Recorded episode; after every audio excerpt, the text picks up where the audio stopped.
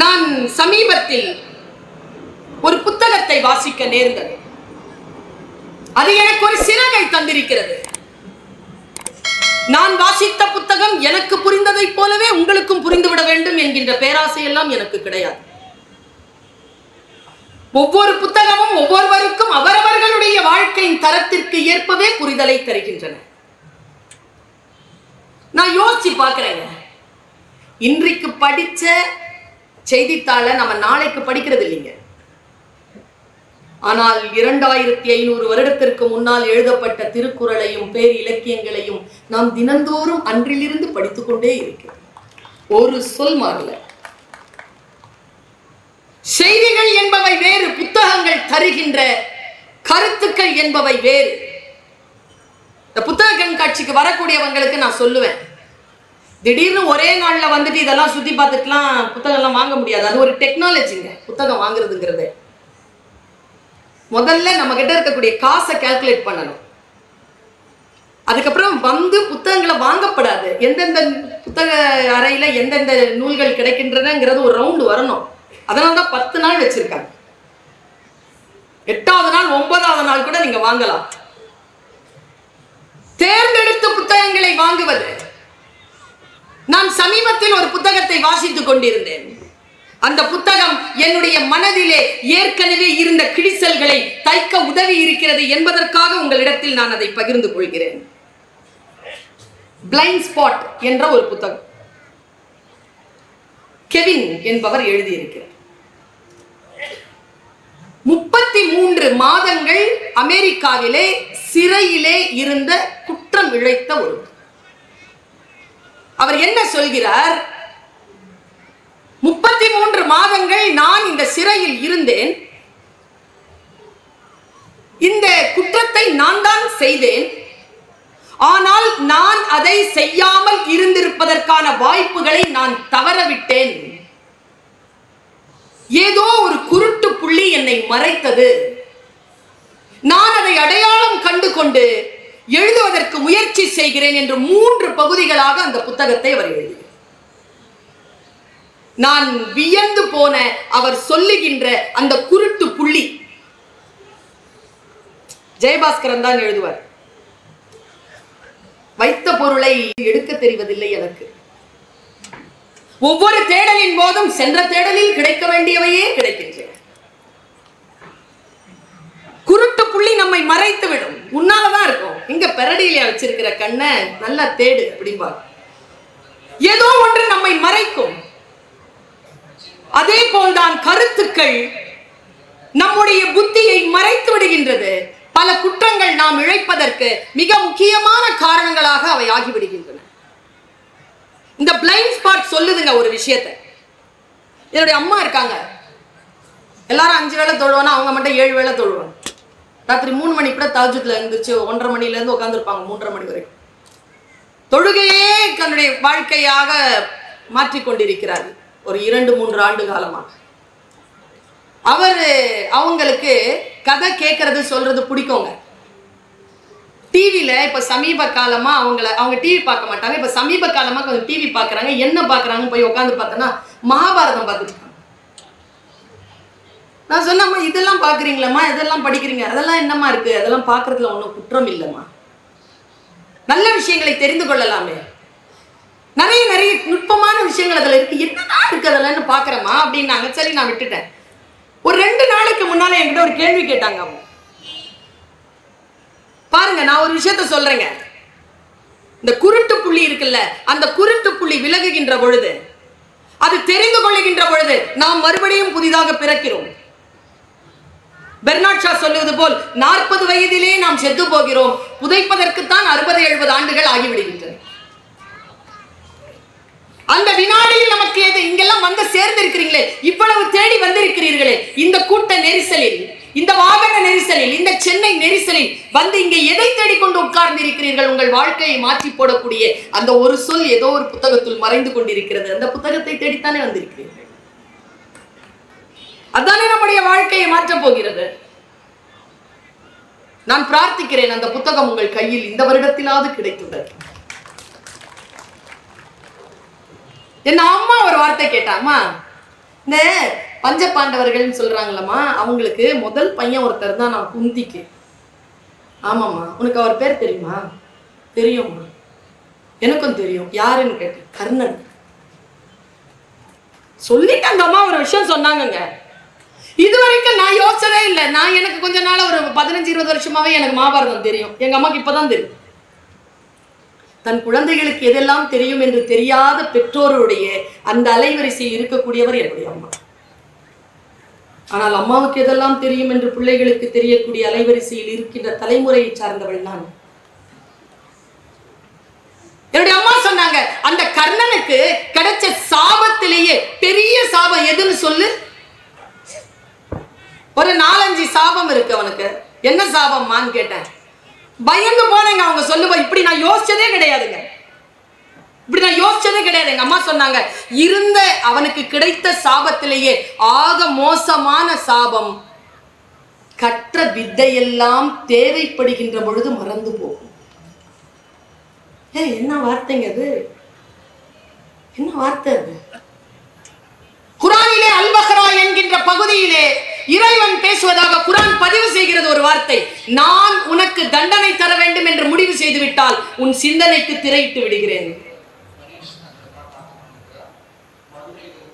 அதுதானே மிகப்பெரிய சாபமாக அவனுக்கு வந்து சேர்ந்தது. அம்மா, நான் ஒரு விஷயம் கேட்டேன். எப்படிமா அது அது எப்பமா நடந்துச்சு? அவனுக்கு அப்படி ஏதாவது நடந்துச்சா? ஆமாம்மா, அவனுடைய தேர் சக்கரம் பள்ளத்தில் மாற்றுகின்ற பொழுது அவ்வளவு பெரிய தேரை தனியாக அவன் நிராயுதபாணியா எடுக்கும் போது முன்னால் இருக்கிறவன் அர்ஜுன் அவன் கொன்னுடுவான்ற புத்தி வேணாம். பக்கத்துல ஏதாவது ஒரு தேர்ல டக்குன்னு ஏற தெரியல பாரு அவனுக்கு. அம்மா சொல்லி தந்த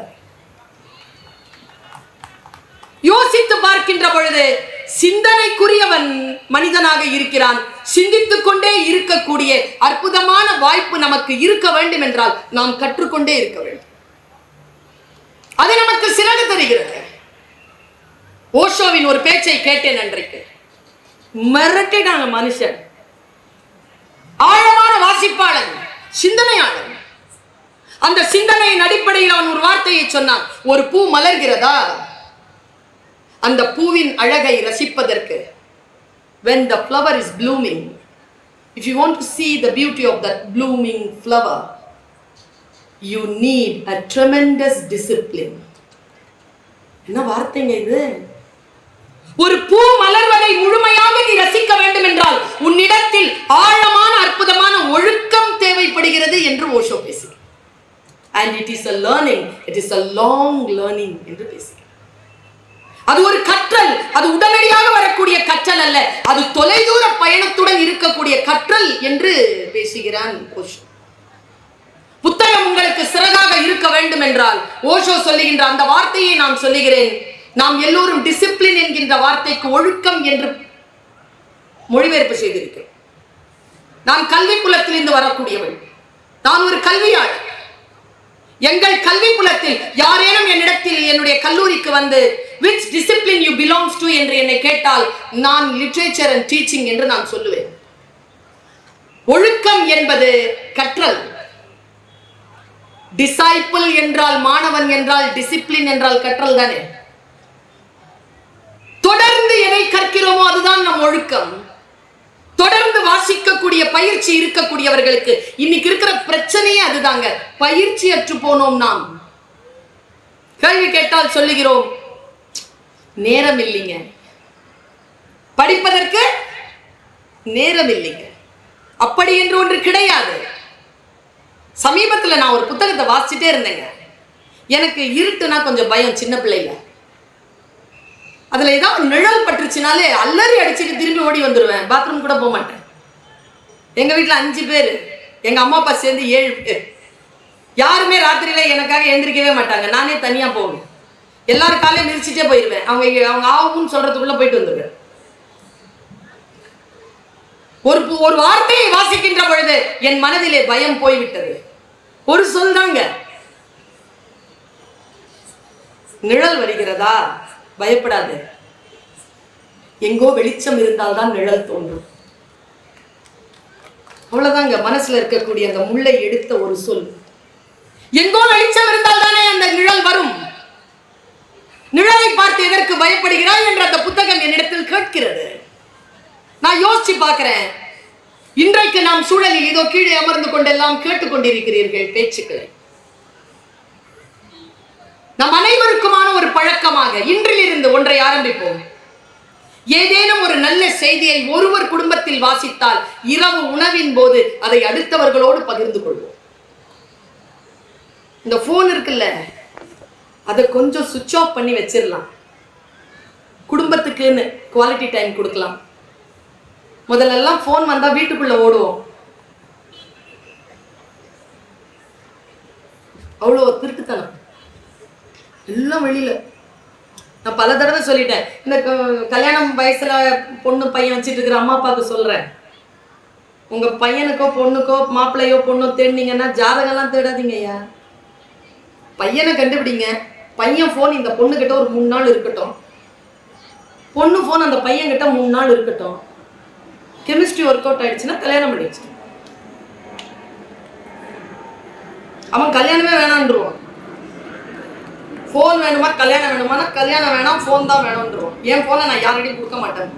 அவளும் அப்படிதான். சில விஷயங்களை கற்கின்ற பொழுதுதான் அச்சமாக இருக்கிறது, நாம் கற்றுக்கொள்ள வேண்டியது ஏராளமாக இருக்கிறது என்று நமக்கு படுகிறது. எங்கள் கல்லூரியில் சமீபத்தில் ஒரு கதை சொல்லியை அழைத்து கதை சொல்ல வைத்தேன் நான் பிள்ளைகளுக்கு. நம்ம தான் கதை சொல்றது இல்லைங்க, எங்க கதை சொல்ற பெரியவங்களே இல்லையே வீட்டுல. பெரியவங்கெல்லாம் சீரியல்ல பார்த்துட்டு இருக்காங்க, எங்க கதை சொல்றாங்க. அவங்க டிவியில தான் இருக்காங்க முழு நேரம், அவங்களுக்கு யாராவது கதை சொல்லிக்கிட்டே இருக்காங்க. அந்த மாதிரி மாறி போச்சு நமக்கு. நான் அந்த கதை சொல்லியை அழைத்து கதை சொல்ல வைக்கிறேன். அவர் கதை சொல்வதற்கு தயாரானார். அதற்கு முன்னால், அவர் பேர் பவா செல்லதுரை, திருவண்ணாமலையிலிருந்து அழைத்திருந்தேன் வந்திருந்தார். அன்று இரவு என்னிடத்தில் தொலைபேசியில் பேசுகிறார், பரிந்துரையாளர் நான் உங்க காலேஜ்க்கு வரேன், என்ன குடும்பத்துல ஒரு பெரிய பூகம்பத்தை ஏற்படுத்திட்டீங்களே உங்க காலேஜ்ல இருந்து. நான் என்னங்க என் பொண்ணையும் கூப்பிட்டு இருக்கீங்களா பேசுறதுக்கு அப்படின்னா, உங்க பொண்ணு யாருன்னு தெரியாதுங்க, யாரு அப்படின்ட்டு. அதுக்கு ஒரு ரெண்டு நாளைக்கு முன்னால என்னுடைய துறையில ஒரு பெரிய ஒரு பேப்பருங்க, நியூஸ் பேப்பர், அதை கொண்டு வந்து எங்களுடைய நிர்வாகத்திலிருந்து என் என்னுடைய டேபிளுக்கு வந்திருக்கு. இந்த பொண்ணை கண்டுபிடிச்சு காலேஜுக்கு கூப்பிடுங்க, பேசுங்க, நீங்கள் தலைமை தாங்கி நிகழ்ச்சியை நடத்தி முடியுங்க, இந்த பொண்ணை கண்டுபிடிங்க. அந்த பொண்ணு பேர் மான்சி, பிளஸ் டூ தான் படிக்கிறானோ. அறுபது எழுத்தாளர்களுடைய ஆக்கங்களை சரளமாக ஆங்கிலத்திலும் தமிழிலும் பேசுகிறாள். ஹிந்தியிலும் ஜப்பானிலும் ரஷ்யாவிலும் சீனாவிலும் உருதுவிலும் சமஸ்கிருதத்திலும் இருக்கக்கூடிய இலக்கிய கர்த்தாக்களை, இலக்கிய படைப்பாளிகளை பற்றி அப்படி அற்புதமாக பேசுகிறார் அப்படின்னு ஒரு நியூஸ் எனக்கு வருது. அது பார்த்தா அந்த பவா செல்லதுரையுடைய மகதான அவ. நான் ஒரு விஷயத்த சொன்னேன், அவ அதுல அந்த ஆர்டிக்கல்ல எழுதியிருக்கா, இது யாரையோ தூக்கி கொடி பிடிப்பதற்காகவோ அவர்களை அறிமுகம் செய்வதற்காகவோ லாபி பண்றதுக்காகவோ நான் பேசலீங்க. எனக்கு நோக்கம் அது இல்லை. I am a teacher. என் நோக்கம் என்ன தெரியுமா? அந்த குழந்தை எழுதுகிறது, பதினேழு வயது குழந்தை எழுதுகிறது. நான் இவ்வளவு விஷயங்கள் தெரிந்து வைத்திருக்கிறேன் என்பது என் தகப்பனுக்கு தெரியாது. ஆனால் ஒன்று, உணவருந்துகின்ற மேஜையிலே உட்கார்ந்து கொண்டு அவர்கள் இலக்கியங்களை விவாதிப்பார்கள். என் தகப்பனும் தாயும் நண்பர்களுமாக அந்த கூட்டத்தில் உட்கார்ந்து கொண்டு இலக்கியங்களை விவாதிப்பார்கள். நான் ஐந்து வயது முதல், மொழி புரிந்த நாள் முதல் அதை கவனித்து கவனித்து வளர்ந்தேன். அதுதான் இந்த தேடலுக்கும் இன்றைக்கு நீங்கள் என்னை அழைப்பதற்கும் காரணம் என்று அந்த குழந்தை சொன்னார்.